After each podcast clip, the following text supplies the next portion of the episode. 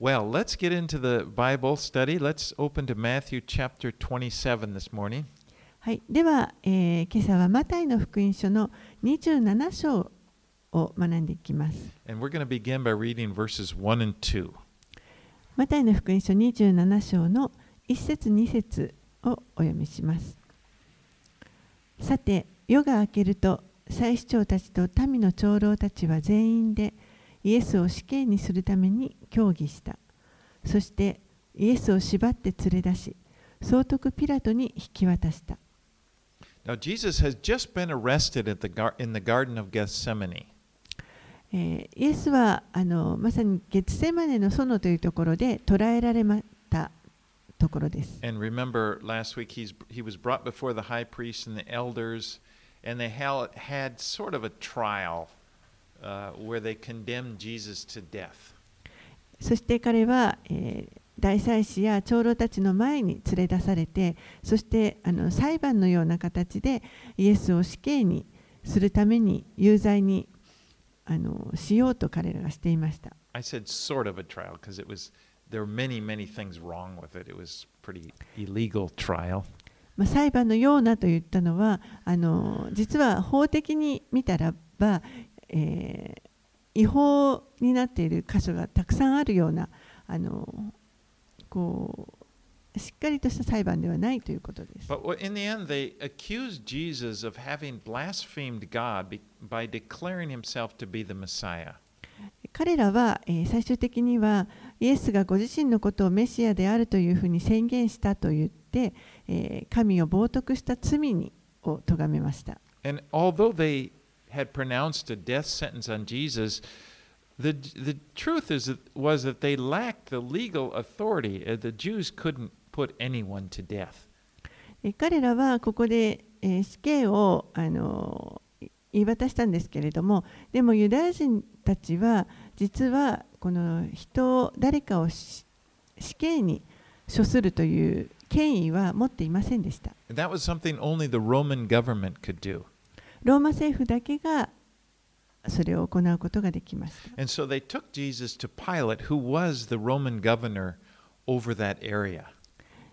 ですから彼らは、えー、イエスをその地域を統括,そうあの統括している総督ピラトのもとに連れて行きました。Now,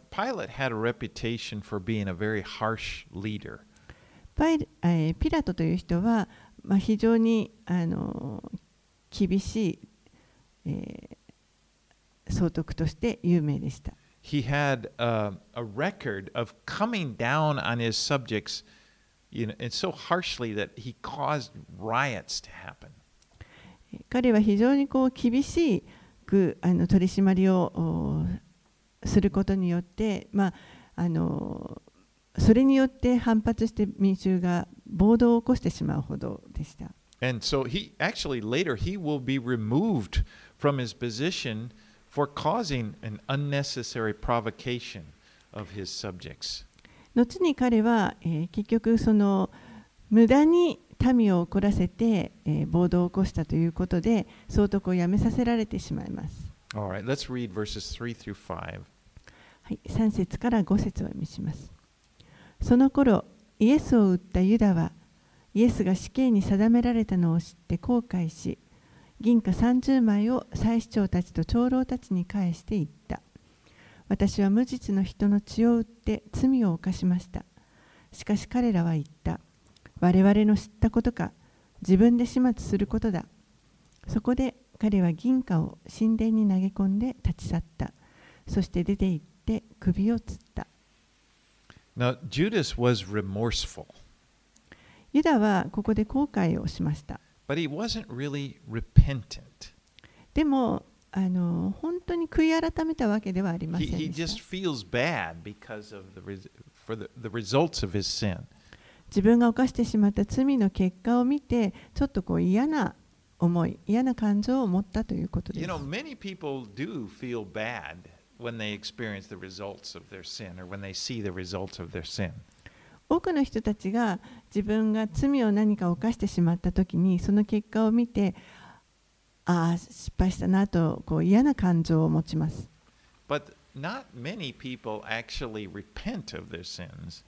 でも多くの人たちがそこから真に悔い改めるということはなかなかしません。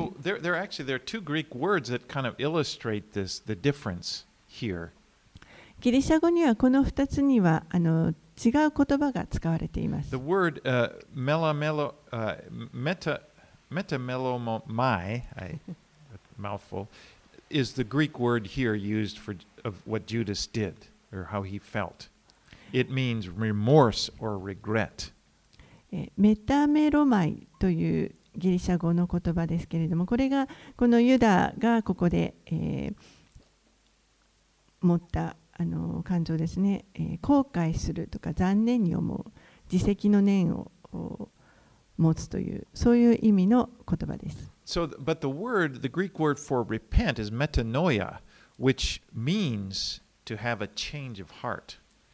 でもう一つこの悔い改めるという言葉ギリシャ語でメタノイアという言葉があります。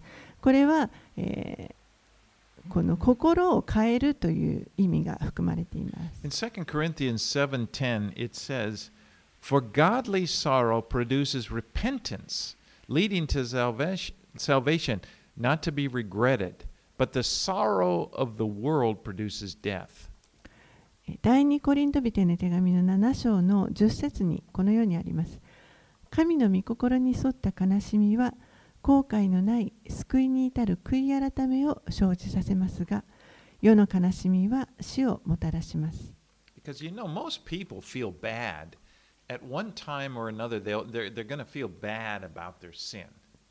多くの人たちは、まあ、一度ならずこう自分の罪に対してあの嫌な思いを持つと思います。なぜならば罪というのはこの悲しみをもたらすからです。And you know that's just the way it is. そういうものです。But what is important is how then we respond. でも大事なのはそれに対して私たちがどのように応答するかということで Do, す。do we repent toward God and, and have a desire to have our hearts changed? 神の方に心を向けて悔い改めてそして心を変えていただきたいと思うかどうか。Because again, a lot of people feel sorry about their sin, but they, it, they're, they're, uh, it, they feel sorry, but their sorrow is a, all about them. 多くの人たちが、まあ、あのこうちょっと嫌な感情とか残念に思ったり悲しんだりするんですけれどもでもそれはそれらは全て自分たちのためです。And, and often their pride, our pride may be hurt by our failure. しばしばこの自分の失敗によって自分のプライドが傷つけられたりそういうことです。oh, あんなことしなければよかった。But it's really, it's focused on ourselves and our own performance rather than, you know, being concerned about someone we may have hurt or about how we hurt God.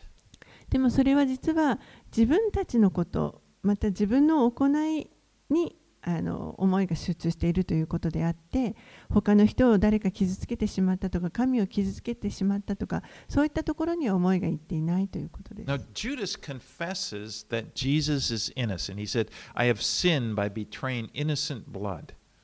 ユダは、えーイエスが無実な人であるということをここで告白しています。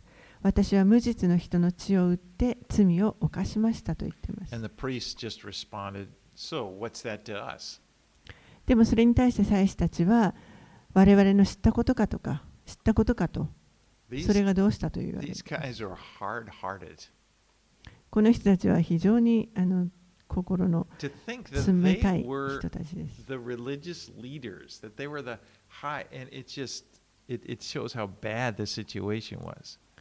彼らは宗教の指導者たちです。民を指導する者たちなのであるにもかかわらず、まあ、ここで本当にこう冷たい態度をとっています。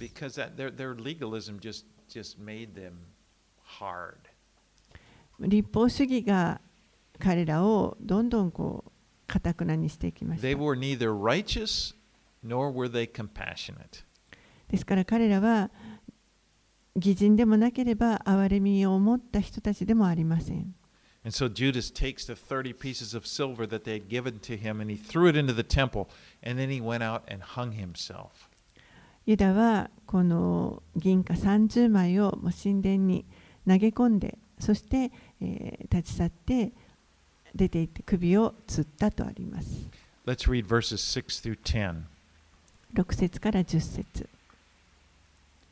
祭司長たちは銀貨を取って言ったこれは血の代価だから神殿の金庫に入れることは許されないそこで彼らは相談しその金で陶器師の畑を買って異国人のための墓地にしたこのためその畑は今日まで血の畑と呼ばれているその時預言者エレミアを通して語られたことが成就した彼らは銀貨30枚を取った。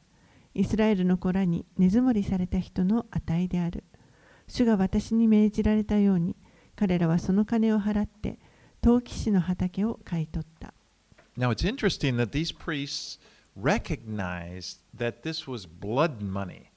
And you know, they acted as if they acted as if they would be defiled by it because it was, you know, unlawful.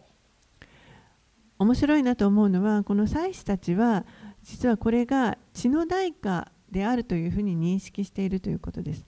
そして、えー、まるでそれに触れるとそれはもう違法のものだからそれに触れると自分たちが汚れるというふうに思っています。でも最初にその銀貨をあげたのはこの祭司たちです。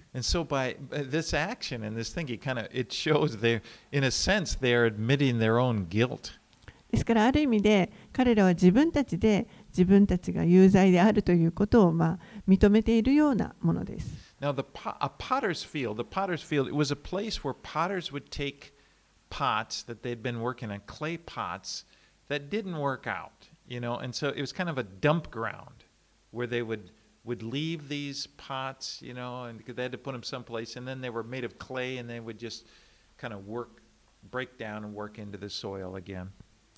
この陶器師の畑というのはですね、えー陶器師が、まあ、あの土の器をこう作る時にうまくいかなかった時にはそれをあのそこに捨ててです捨てててこのなゴミ捨て場のようなところなんですけれどもそこで、えーその器を一回壊してまた土に戻すというそういった場所を陶器師の畑と呼んでいます。So the, the priest decided that they would buy the pottery graveyard and use it as a burial place for foreigners. ですからこの祭司たちはその陶器師の,、まあ、あの陶器の墓みたいな場所ですねそこを買い取ってそして、えー異国人の墓地にしました Not as nice as the Gaijin Bochi we have in Yokohama. That 横浜にあるようなあの素敵な外人墓地とは違います I'm always up. I work up there, so it's a nice place. But the, the, the place retained the title Field of Blood. でその場所は、えー血の畑という呼ばれて覚えられています Now, even this dark deed was foreseen in Scripture. It was prophesied by the prophet Zechariah in Zechariah chapter 11. これらの、えーこの闇の行為というのも実は聖書の中に予見されていましたそして、えーゼカリア書の11章を見ますと本当に詳細に至るまで予言が書かれています So let me read Zechariah 11, uh, 12 and 13. ゼカリア書の11章の12節13節です It's really an incredibly accurate prophecy. 非常にあの詳細に予言されている箇所です He, it says, Then I said to them, If it is agreeable to you, give me my wages, and if not, refrain.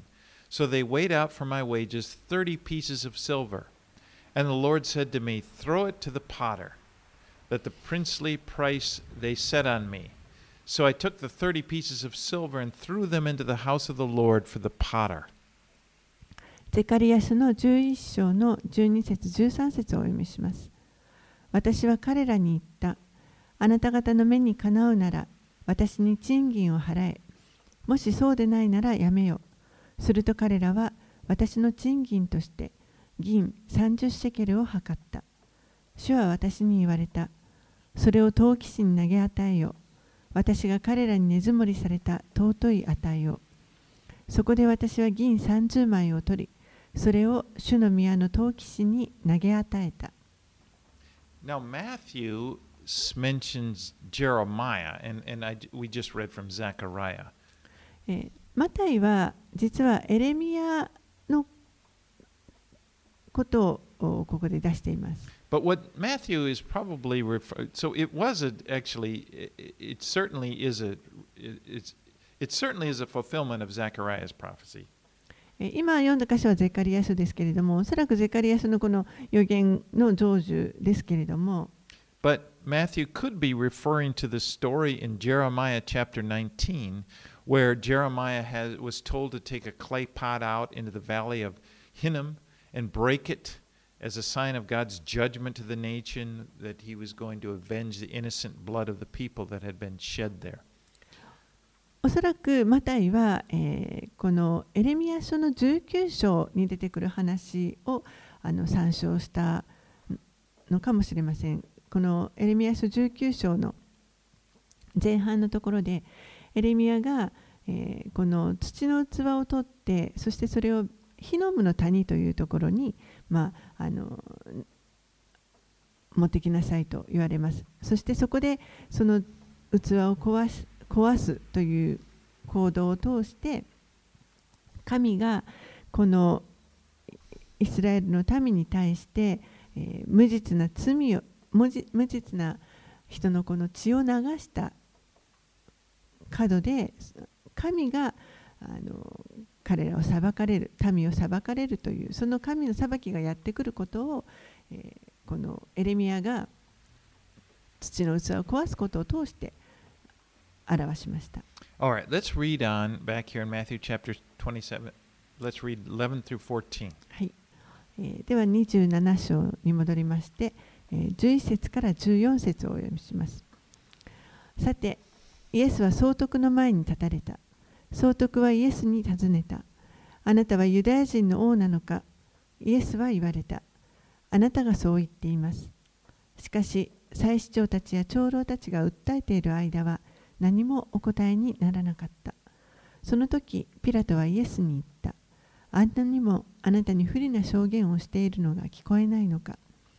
それでもイエスはどのような訴えに対しても一言もお答えにならなかった。それには総督も非常に驚いた。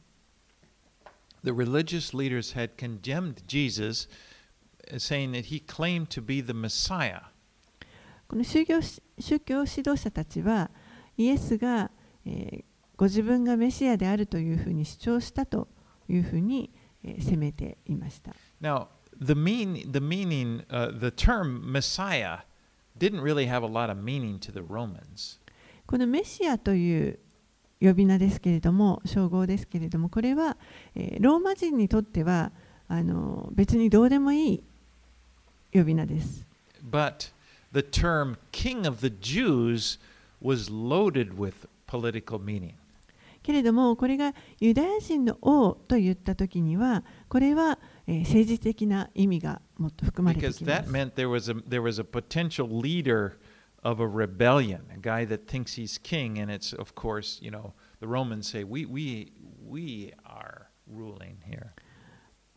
王というふうに言うと、えー、何かこう反抗勢力のリーダーになる。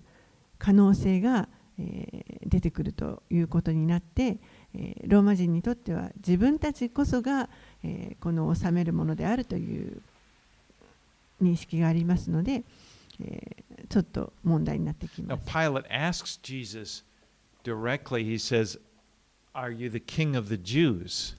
ピラトはここでイエスにえー直接尋ねて、あなたが王なのか？と聞いています。And Jesus has answered. It says, "You have said so." イエスはそれに対してあなたがそう言っていますとお答えお答えになり Now ました。remember, this is really the the key.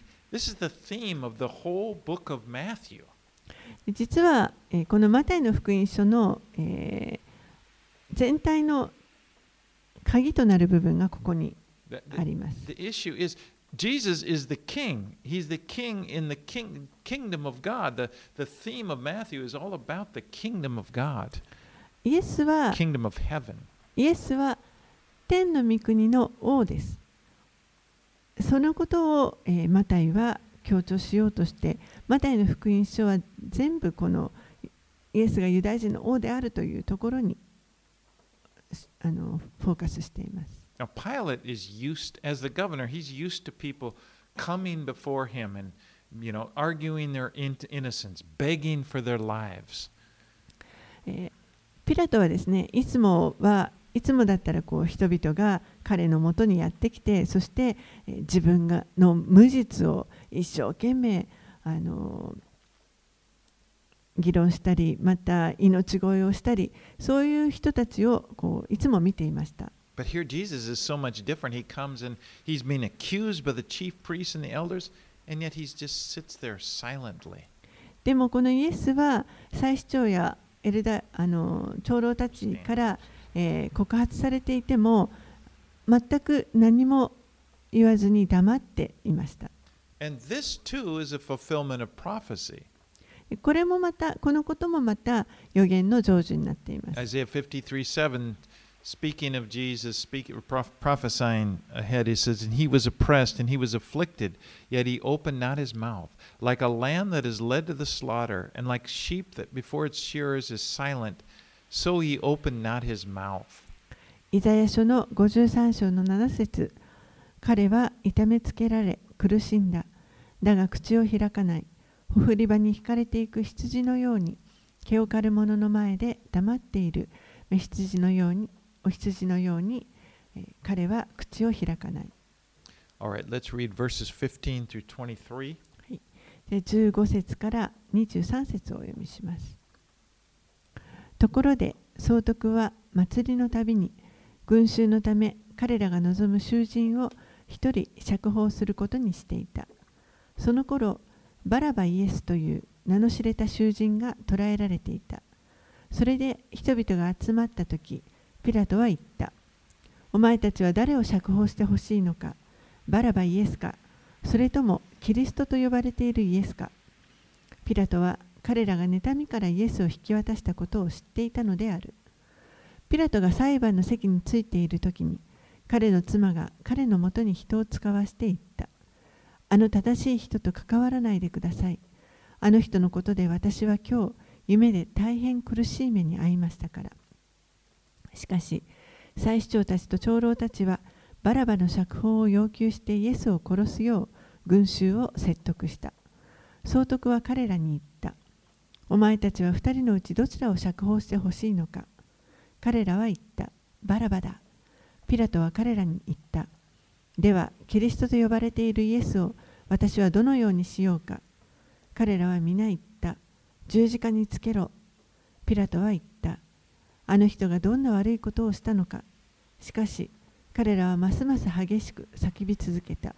十字架につけろ。Pilate obviously doesn't believe that Jesus has committed a crime deserving death. ピラトは明らかに、えーイエスがこの死に値するような犯罪を犯したとは信じていませんでした。So he offers to have Jesus released through kind of an amnesty custom that they had, where they would release uh, a prisoner at Passover as sort of a goodwill gesture. ですから、この杉越の祭りの時に、えーいつもこう善行を行うという意味で、一人囚人をあの釈放する、そういう恩赦のような習慣がありましたけれども、これを通して、なんとかイエスを釈放しようと努めました。And so he gives them a choice of whether releasing Barabbas or. ですから人々に対して、えーバラバとイエスとどちらを釈放したらよいかと、まあ、選択を選択肢を与えます。You know, he says, "W- Do you want me to release for you Barabbas or Jesus, who is called Christ? お前たちは誰を釈放してほしいのか、バラバイエスか、それともキリストと呼ばれているイエスか。And he, he kind of, Pilate uses this word Christ because he knows that it's going to irk the Jewish leaders that are there. 彼は、えーあえてこのキリストという称号を使っています。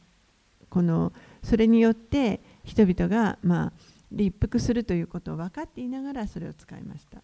Now, when it says in, uh, well, in English versions, it sometimes says Barabbas was a notorious prisoner. It could also, that word could also mean famous.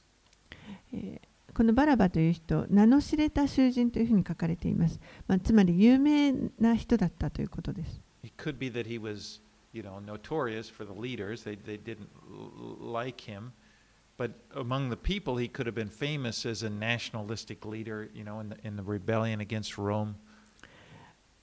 人の指導者たちの間では、ま、悪名高い人だったかもしれません、バラバという人はですね。でも、人々の間では、こう愛国心があって、ローマに反抗するリーダーとして、まあ、有名な人でした。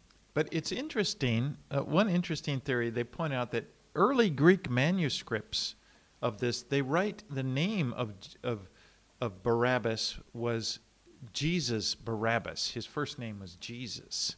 Yoshua. えー初代のあの、まあ、初期のですね、えーギリシャのこの写本を見ますとそこには、えーこのバラバという人の名前がイエスバラバイエスというふうに書かれていまし You た know, Jesus or Joshua was a very common name at that time. イエス、まあ、ヨシュアと呼びますけれども、えーこの名前は当時よくある名前でした Still is, I think. You know, in 今も America, I think そうだと思います。the, one of the most popular. But it could be then that G, that what Pilate is doing is he gi- giving them a choice between two Jesus. We have here, we have the Jesus, uh, you know, Barabbas, and we have over here Jesus, who's called Christ. ですからここでピラトは、えー人々に対して2人のイエスの選択肢を与えたということですね。バラバイエスかもしくはキリストと呼ばれるイエスか。 And Pilate was probably, he may have been surprised, but the crowd yells out, Barabbas, you know, release Barabbas. ピラトはおそらく驚いたと思いますけれども群衆はバラバの方を釈放してほしいと叫びました。And then he said, Well, what do you do- want me to do with Jesus who is called Christ? そするとピラトはではキリストと呼ばれているイエスを私はどのようにしようかと And they all said, Crucify him, let him be crucified. すると人々は皆十字架につけろと叫びました。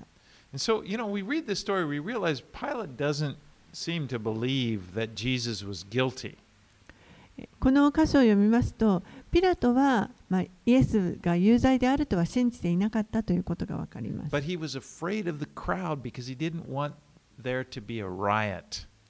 でも、ピラトは人々、群衆を恐れていました。彼らが暴動を暴動を起こされたくなかったということです。You know, verse 22 is really the most important question that every one of us has to answer. 22節のこの質問というのは、私たちみんなが答えなければいけない重要な質問だと思います。What will I do with Jesus Christ? イエスを私はどのようにするかということです。You know, every one of us has to decide what we will do with them. 私たち一人一人が皆このイエスに対して自分はどうするかということを決断していかなければい You け know, ませ will ん。we believe that he is whom he says he is, the Son of God who is offering us salvation? 私たちはこの方を、えーご自身が言われるように神の御子としてそして私たちに救いを提供してくださる方として信じるかどうか Or will we reject him? もしくは拒むかどうか And you know, unfortunately, there's so many people that are like Pilate, and they let the crowd decide what they should do and how they should be responded to Jesus. でも残念なことに多くの人たちがこのピラトのようにですねそれを答えを群衆に決めさせて人がどう思うかということに、えーそこを人が人から思われることに、まあ、恐怖を覚えてそれを基準に決めようとしてしまう。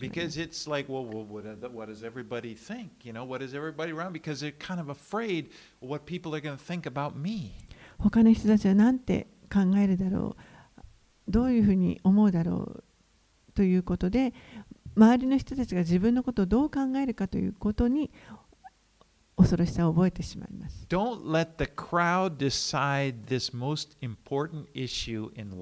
For you. あなたの人生に一番重要なこの質問に対してそれを周りの人たちに決めさせないでください。And you decide to follow Jesus no matter what anyone else thinks. 人がどう考えようとあなたはあなたがイエスに従うかどうかを決め Because, you know, when it comes to our relationship with God, every one of us has to take personal responsibility. 神との関係ということを考えたときに全ての人が個人的に自分で自分の責任を負う必要があります。You know, your relationship with God is something that you alone possess. あなたと神のとの関係というのはあなただけが持っているものです。You know, it, it's, it's, it's the most, actually, it's the most precious thing that you could possess. 実はそれは私たちが持てるものの中で最も尊い価値のあるものです。But it's not up to anyone else. でもそれは他の人に頼るものではありません。You make the decision what uh, to obey God or not to obey Him. 神に従うか従わないか、それはあなた自身が決めることです。You choose to serve Him, あなたが神に従うということを決める。そして、この人生を神に委ねるというふうに、あなた自身が決めることです。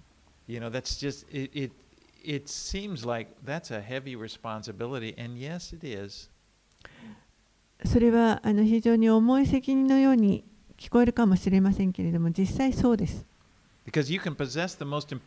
important thing you could, the most valuable thing you could ever want. You can have it. But if you don't choose to have it, you won't have it. もしこの最も価値のあるものをあの欲しいと思えば手に入れたいと思えば手に入れることができます。でもそれをいらないと言えばもう持つことができません。 And you won't have it because of your choice. でそれは持てないのはあなたの選択だからです。すべての人が一人一人にその責任があります。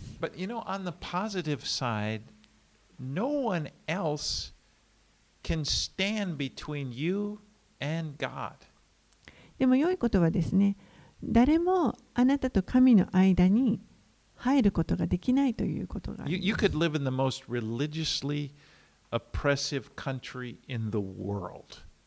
もしかしたらもう世界の中でも最もこの迫害の激しい国に住んでいたとしても And you know, maybe the, the, the, the leaders say, "Je- There's no Jesus here, don't mention him. And they could threaten you if you try to have faith in Jesus. そういう国の中で、えー国からですねもうイエスなんていないイエスに信仰を置くということを本当にあの命がけで脅かされて脅されたとして But it wouldn't stop. します。It wouldn't stop your relationship with Jesus because it's not up to them. でもそういう状況の中でもあなたと神との関係をその国や政府や人々が変えることはできません。And, and also, no one can prevent you from, from, no one can stop God from blessing you. 実際誰も神が、えーあなたを祝福することを止めることはできません。from loving you, またあなたを愛すること、神があなたを愛することを止めることはできません。し、またあなたの人生に神が働かれることを妨げることができる、妨げることもできます。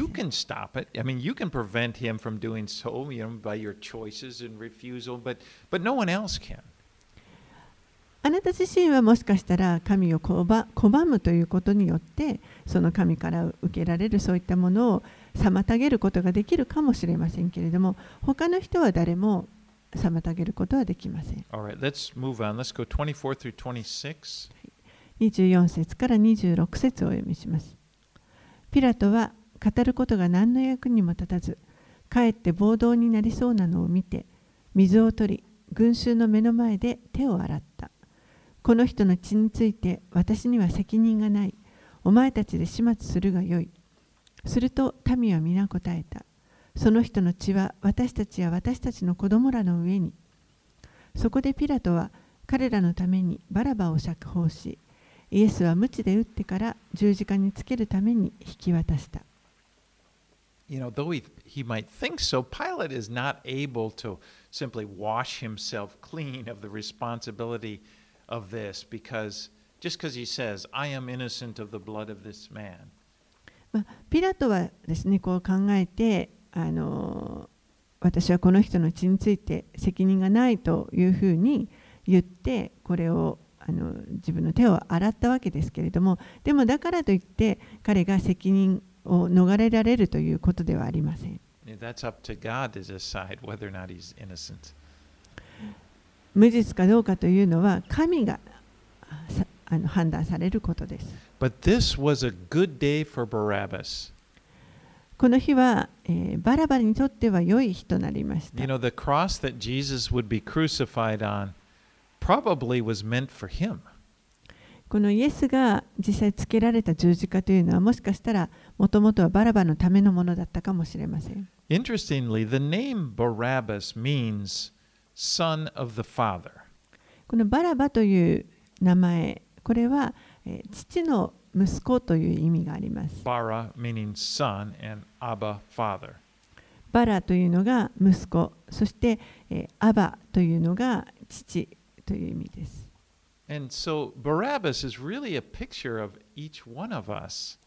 ですからこのバラバという人、これは私たち一人一人を表しています。私たちは皆、実は自分の罪のために死ぬべき、死に値するものでした。けれども、私たちの代わりにイエスが死んでくださいました And in, so instead of us dying apart from God, we, because of Jesus, we are adopted into God's family and we become the son of the Father, the daughter of the Father.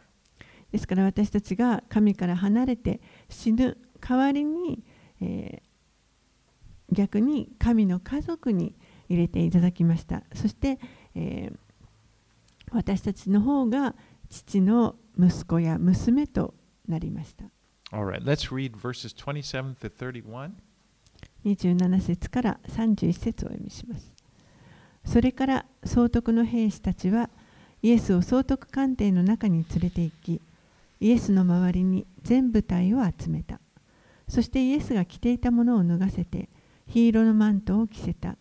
それから彼らは茨で冠を編んで、イエスの頭に置き、右手に足の棒を持たせた。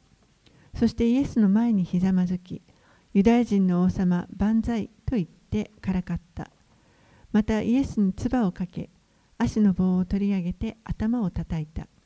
こうしてイエスをからかってから、マントを脱がせて元の衣を着せ、十字架につけるために連れ出した。In Matthew's account, if in his gospel, he focuses more on the mockery that Jesus endured rather than the physical abuse, abuse that he endured. マタイの福音書では彼は、えーこのイエスが実際受けられた肉体的なこの虐待よりも、えーあざけりだとか侮辱行為そういったものにあのむしろ耐えておられた姿に焦点を当てています.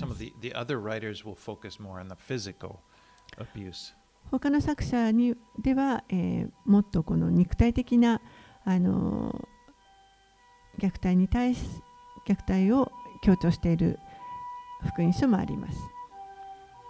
But in, in verse 26, it says that Pilate had Jesus scourged and, and before being delivered to be crucified. 26節にありますけれども、ピラトはイエスを鞭で打ってから十字架につけるために引き渡したとあります。A scourge was a, was a whip called, uh, with a scourge uh, with several thongs on it. And they, these thong, these leather pieces had pieces of bone or metal. So when they whip them and they would pull, they would tear the flesh.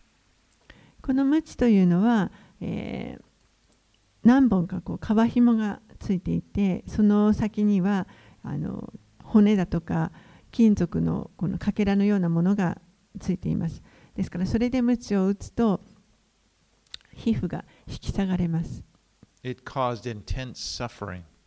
ですから非常に苦しいものになります。But after this scourging, Jesus is brought before the whole battalion, probably about a thousand soldiers. そしてその鞭打ちが終わった後イエスは全部隊の前に引き出されますけれどもおそらく1000人ぐらいの兵士がいたのではないかと考えられます You know, they'd all been there. They were in Jerusalem there at the fort to handle the con- crowd control during the Passover. この杉越の祭りの時ですから大勢がエルサレムに集まっていますので、まあ、その治安部隊としてこう集められていたと考えられます But here they have the king of the Jews brought before them, and they kind of they mock him. でこのユダヤ人の王と呼ばれている者がここに自分たちの目の前に連れてこられたということで、まあ、彼をあざけ They, ります they take his clothes off, and then they put they, they have this like soldier's cape that they put on him, and crown of thorns on his head. 服を着ていた服を脱がせてそして灰色のマントを着せて、茨の冠をかぶせます。そしてこの王が持つような杖を、足の棒に杖を渡します。そして、嘲笑って、この王にひれ伏す真似をします。we see in this account of Matthew, we're, go- we're going to see Jesus mocked by all types of people in society. このマタイの福音書の中で私たちはイエスがえーあらゆる社会の人々からまあバカにされているあざけられている様子を見ることができます Here we see the Gentiles mocking him. ここで今、違法人が彼をバカにしているす。特にこのイエスが王であるということに対して、まあ、あの、あらけています。これは、あの、実は大きなことです。イエスはまさに王です。神の御国の王です。Remember, he came at the very beginning when we were studying the- Matthew. The, the, Jesus came, and his first words of his his message was, "Repent, for the kingdom of God is near." イエスが、えー最初にこう公に人々の前に登場された時に最初にあ宣言されたのは悔い改めなさい天の御国が近づいたからという言葉でした And um,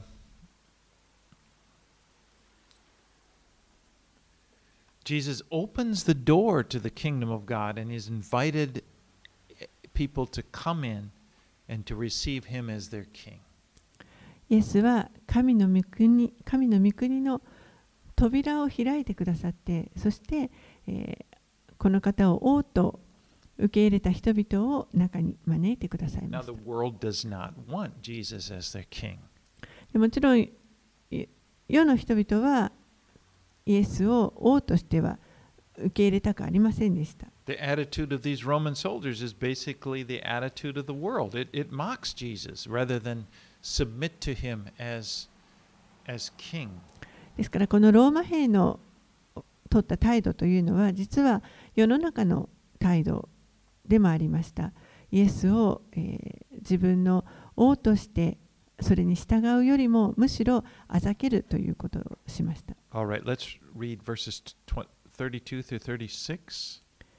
32節から36節をお読みします。兵士たちが出ていくと、シモンという名のクレネ人に出会った。彼らはこの人にイエスの十字架を無理やり背負わせた。ゴルゴータと呼ばれている場所、すなわちドクロの場所に来ると、彼らはイエスに苦みを混ぜたブドウ酒を飲ませようとした。イエスはそれを舐めただけで飲もうとはされなかった。彼らはイエスを十字架につけてからくじを引いてその衣を分けた。それから腰を下ろし、そこでイエスを見張っていた。Now, Simon was probably in Jerusalem for the Passover. このシモンという人はおそらく杉越の祭りのためにエルサレムに来ていたと思います。このクレネというのは、えー、北アフリカにある町です。そこからやってきていました。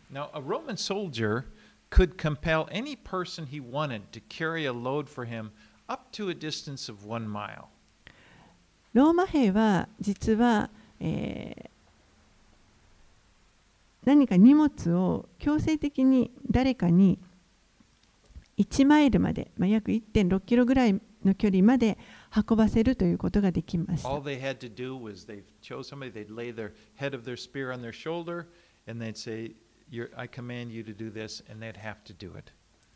た。ただ、もうこの持っている槍の先をですね、その人の肩に乗せて、そして命令するだけでよかったわけです。So, Simon here, it's not a matter of him being helpful to Jesus. Uh, He ha- this is something he has to do. He's been ordered to do it.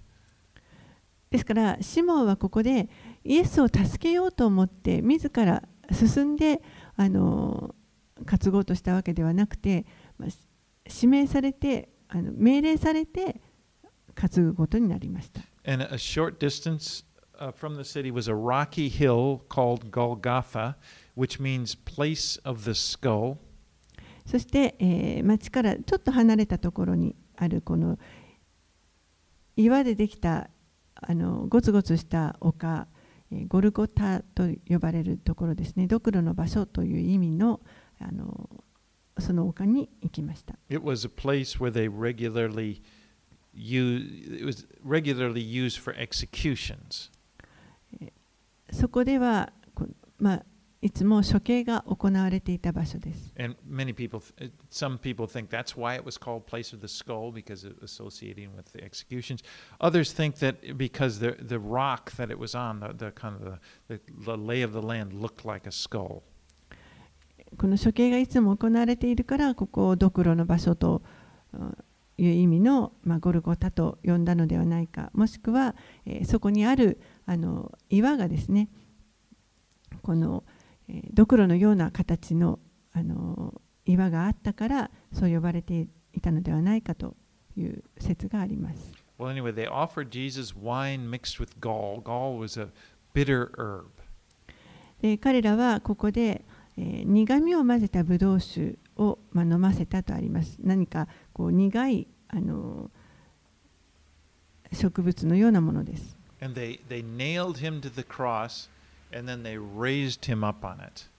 そしてイエスをこの十字架に、ま、釘でつけて、そしてあの立て上げました。and they cast lots for him. They- It was like rolling dice. そして洋服を取って、まあ、それを分けるためにくじをあの投げます何かこうサイコロのようなものを投げるような感じだと思 Now, います John he gives more detail. He said that Jesus' garment was, was kind of sewn in one piece, so they didn't want to, they cast lots, so they didn't want to tear it because it was like one, one garment.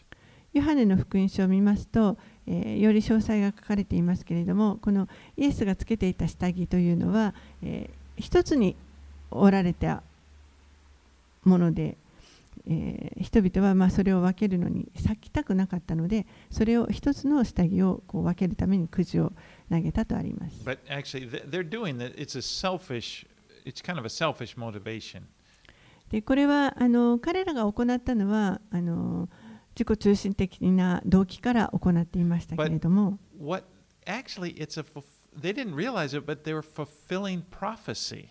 でも実は、えーそうすることによって彼らは予言の成就をし予言が成就されたということに Now, なります Psalm 9, Psalm 22 is an amazing piece of scripture because it's such a detailed picture of what happened at the cross, and it was written hundreds of years before it happened. 詩編の22編にあの予言があります。でこの詩編の22編というのは驚くほど詳細にこの十字架のところで何が起きるかということが、えーもうそれが実際に起こる何百年も前に予言されたものです。And verse 18 of Psalm 22 says, They divide my garments among them, and for my clothing they cast lots.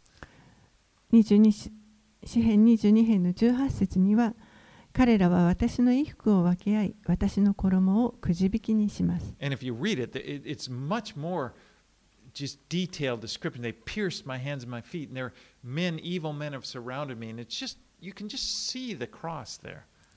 えーこの詩編22編全体を読みますと本当に詳細にあのー釘付けにされることだとか悪人と共に数えられるとかあのーたくさん詳細この十字架のシーンの予言が書かれています。All right, let's read verses uh, 37 through 44. That's as far as we're going to go this morning. では、えー37節から44節今朝はここまでにしたいと思いますけれどもお読みします彼らはこれはユダヤ人の王イエスであると書かれた罪状書きをイエスの頭の上に掲げた。その時イエスと一緒に2人の強盗が1人は右に1人は左に十字架につけられていた。通りすがりの人たちは頭を振りながらイエスを罵った。神殿を壊して3日で建てる人よ。もしお前が神の子なら自分を救ってみろ。そして十字架から降りてこい。同じように祭司長たちも立法学者たち長老たちと一緒にイエスをあざけって言った。他人は救ったが自分は救えない。彼はイスラエルの王だ。今十字架から降りてもらおう。そうすれば信じよう。彼は神により頼んでいる。神のお気に入りなら今救い出してもらえ。私は神の子だ。と言っているのだから。イエスと一緒に十字架につけられた強盗強盗たちも同じようにイエスを罵った。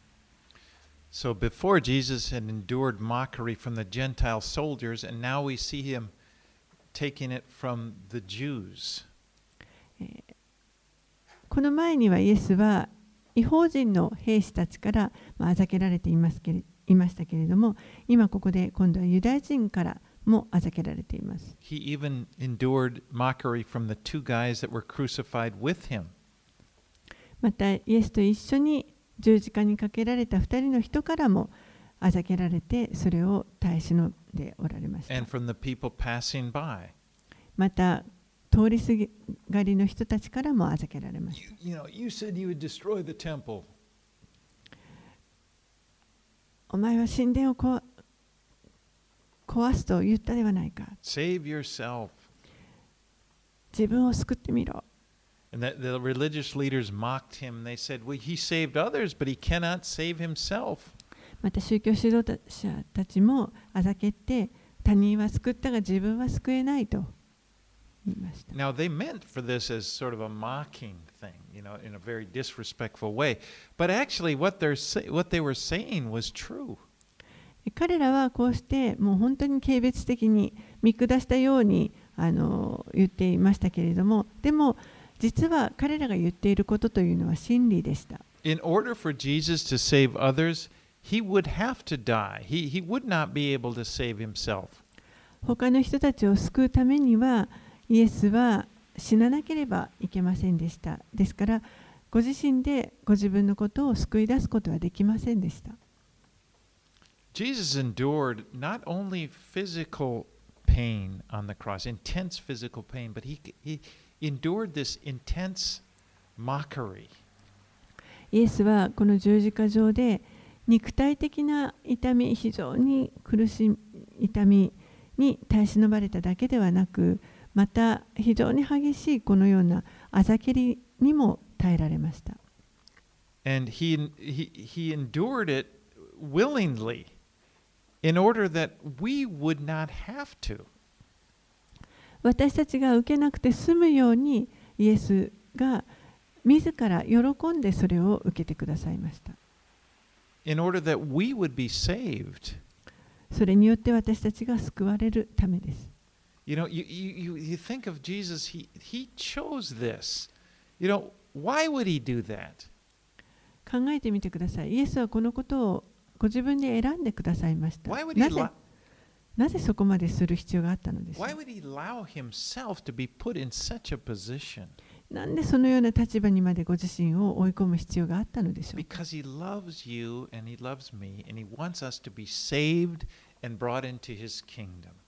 なぜならば、イエスはあなたを愛し、また私を愛してくださっているからです。そして私たちが、神の御国に入ることができるように救われてほしいと願っておられるからです。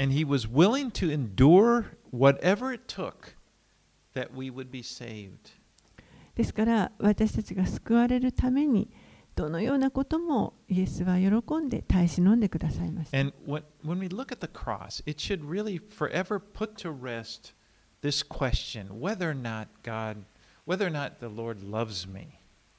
主は私のことを愛しておられるのだろうかというそういったその疑い質問というのは十字架を見るときにもう完全に、えーそんなことはないという確信を He 安息を持つことできる certainly does love you, and He's proved it.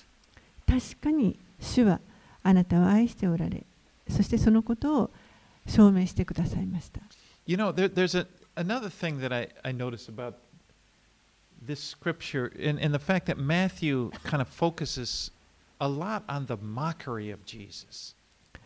マタイはあ本当にこのイエスに対するあざけりというものに、まあ、あのかなり集中して記録しています。 You know, th- there's so many, the the prophecies like in Isaiah talk about what happened there on the cross, and he's, he's enduring this whole thing. Not just the fact that he died, but he's enduring all of this for us.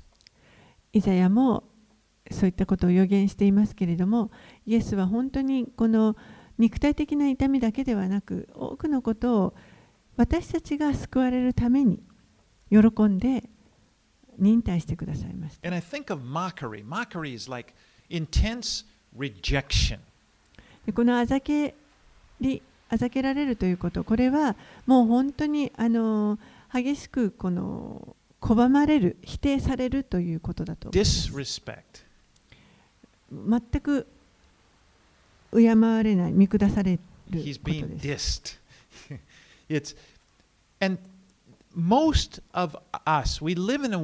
is full of contempt 私たちはこのようにてこのもう本当にこうしたあざけりに満ち溢れた世界に生きているそれはこの世に罪が存在しているからです。Sin, sin, sin, 私の罪もあなたの罪もすべての人の罪がそれに加担しています。But, but this almost worse than they fear physical pain the pain of rejection, the pain of being disrespected, the pain of being treated like you're of no value. I'm sorry. Most people fear this mockery. で多くの人たちがほとんどの人たちがその人からのあざけりというものに恐怖を覚えていると思い They ます。 fear it more than death, even. もう死ぬことよりも もっとそういうあざけられることを恐れていま The す。thought of being disrespected. もう何かこう敬ってもらえないバカにされるということ It, it treated like you're worthless. もう価値がないというふうに扱われること And and as I see here, this is part of what Jesus is enduring for us. He didn't deserve that. でもイエスはここでそういったものをすべて耐え忍んでくださいましたそそのあのそんなことを受けるあの価値ん？He didn't deserve to be mocked like this. あざけられるようなことは何一つされてない方なんです。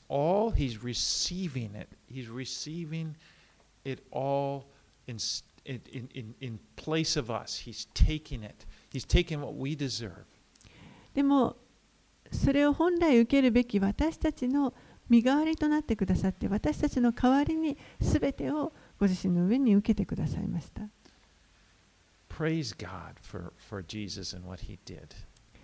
イエス様がしてくださったことを本当に神を褒めたたえたいと思います And may we we just have a renewed appreciation for what he's done for us. イエスが私たちのためにしてくださったことに対して本当に新たな感謝が私たちのうちに湧いてきますように。And may it cause us, those of us who have believed in Jesus, we've had faith in Jesus, may it cause us to realize that He has taken this. We don't have to live like that anymore. We don't have to fear uh, uh, the mockery of people. イエスを信じる私たちはもうこういった人をあざけるようなそういったあざけりというものもイエスがすでに受けてくださいましたから私たちがそれを受ける必要はないので恐れる必要はありません Because He's taken that. イエスがそれを受けてくださった He から endured で it, but He gives us the love of God, the unconditional acceptance of God. That's what He gives to us. イエスがもうすでに耐え忍んでくださってそして私たちにはもう永遠に尽きることのない神の愛を注いでくださってい We ま don't す need to fear being punished for our for our sin, to die for our sin and, and wonder where we're going to go. We can know that Jesus has died for me, and for me now to, to die is to wake is to wake up and be in heaven with Jesus. 私たちは自分の罪のためにえー死ななければいけないそしてどこに行くのかと悩み、恐れる必要はありません。もうイエスがそれを受けてくださって、そして代わりに死んでくださって、私たちに永遠のこの神の御国に入ることができるようにしてくださいます。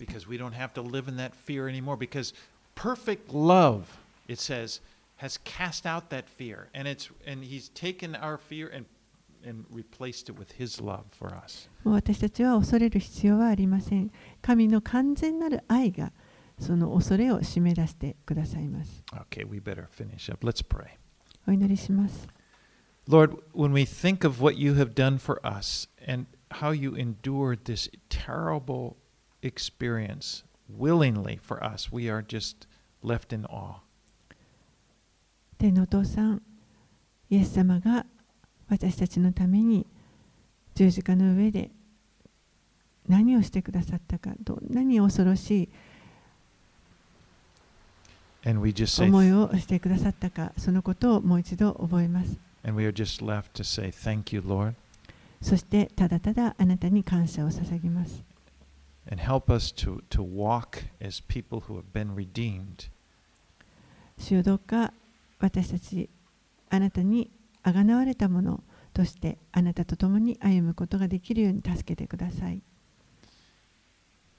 and we just pray these things in jesus name これらのことをイエス様の名前を通してお祈りします。amen アーメン all right